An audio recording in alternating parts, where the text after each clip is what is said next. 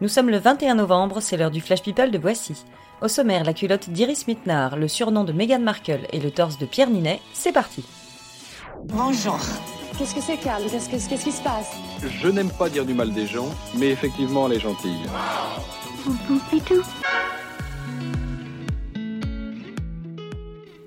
Iris Mitnard doit son titre de Miss France 2016 à ce qu'il y avait dans sa culotte. Enfin, c'est ce que croit cette grande superstitieuse. Elle raconte que pour contourner l'interdiction de porter des bijoux perso, le soir de l'élection, elle avait cousu son incontournable bracelet porte-bonheur sur sa culotte. Oui, fallait y penser. Après une grosse série noire, la mort de son oncle, sa maison inondée par son chat et sa nuit écourtée par une alarme incendie, la star de Malcolm, Frankie Muniz, a demandé sa girlfriend Paige en mariage. Téméraire et amoureuse, elle a dit oui. Alors félicitations, mais on leur conseille quand même de prendre une bonne assurance. Dans les couloirs de Kensington, le personnel a trouvé un petit surnom pour la femme du prince Harry. C'est Hurricane Meghan ou l'ouragan Meghan.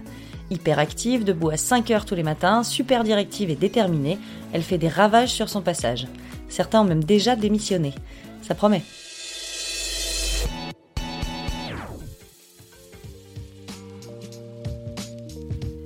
Snoop Dogg vient d'inaugurer son étoile sur le Hollywood Walk of Fame. Le rappeur était super fier à tel point qu'il a eu un moment Alain Delon. Il a profité de son discours pour se remercier lui-même. Après tout, c'est la moindre des choses, hein. sans lui, il n'en serait jamais arrivé là.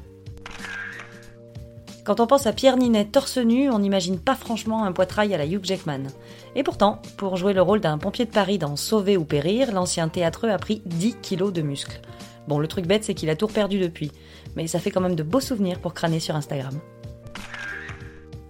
Maria Carré en a connu des moments de solitude, mais l'un de ceux qui la hante encore, c'est le jour où son fils a vomi sur Michelle Obama.